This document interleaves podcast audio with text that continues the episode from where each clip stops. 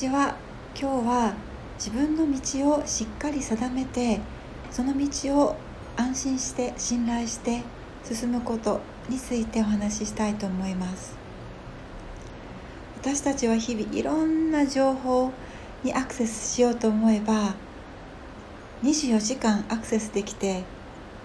さらに特に求めてもいない情報にこう襲われるっていうのかなちょっと襲われるくらいのイメージなんですけど私はこう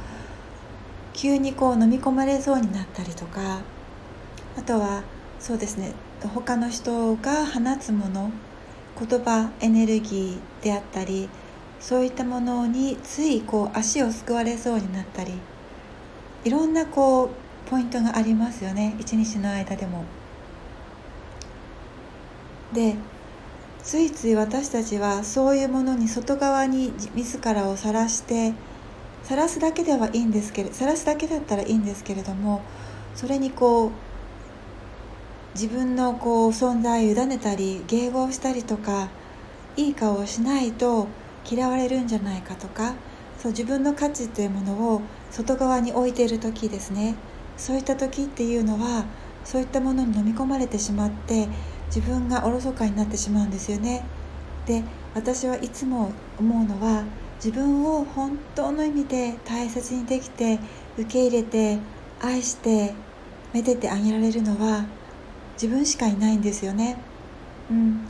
よく人気商売の人たちがこの外側のいろんなこう賞賛とかそういったものにそうですねフォーカスするあまりちょっとこう路線を見失ったりとかちょっと結末が悲しい感じになったりとかねする場合もありますよね。それは外側であたかも満たされているように感じてしまって自分が50キロ後ろに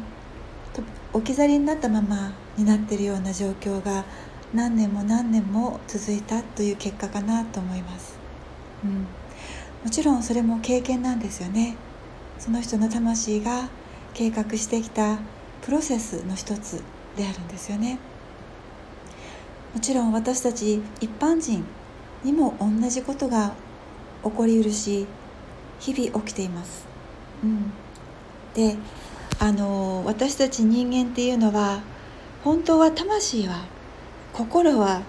しっかりとどっしりとしているんだけれども何せ人間の部分っていうのが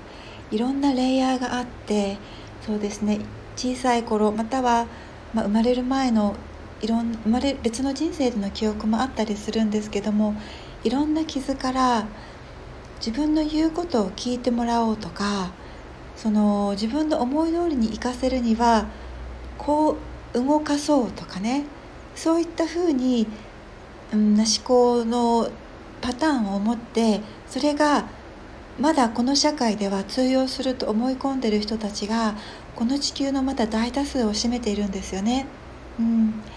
だからそういった人たちは笑顔で、うん、笑顔だったり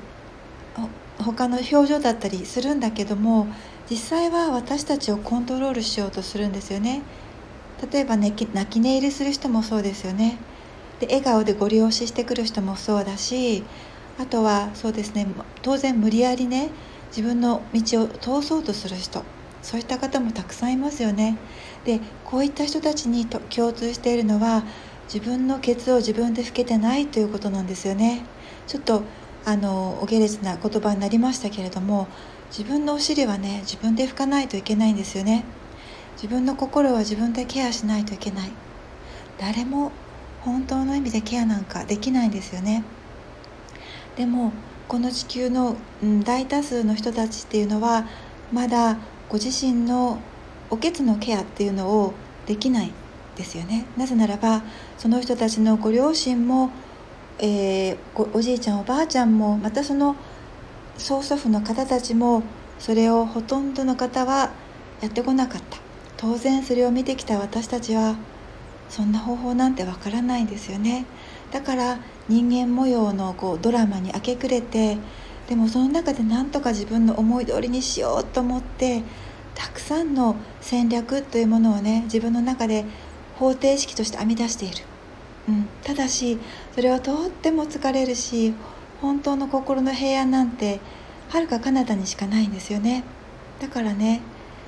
いつもこうお互いを操作しようとか自分の辛いものを相手に投げてその返ってくるボールでまた次の手を考えるとかね。そういったものが、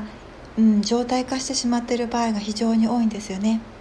ただ私たちはもしこのラジオを聴いてる方がいらっしゃったらいらっしゃると思うんですけども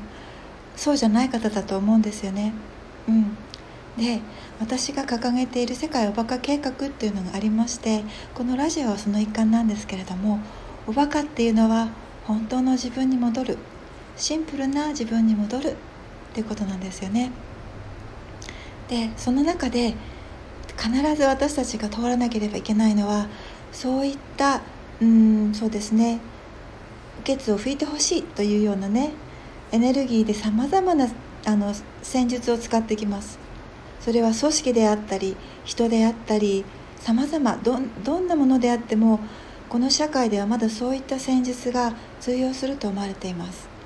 そういったところから私たちは自分をこう自由にする区切る境界線をきっちりと明確にする。たとえ相手が組織が自分のバウンダリーのを超えてそう侵入しようとしてきた時も来たとしてもそれを最小限に食い止めることができるんですよね。あなたはそう言っている。あなたの組織はそういう政策を立てている。でも私は違うんですよね。私は自分という中で調和していて私は私の道を信じている。だから大丈夫なんですよ。私をコントロールしなくても。っていうエネルギーを相手に放つことで争わなくてもいいし調和の中で自分の境界線を守ることができる。そして自分の筋を通すことができるんですよね。だから自分の道を選ぶ時でもいろんな意見を聞くことも大切なんですけれどもやはり最終的には自分のお腹の底が分かっているんですよね。そこに最終的に行き着いて受け入れてあこれが自分のなんだなっていうふうに納得するこの過程なんだと思うんですよね。今日はここまでありがとうございました。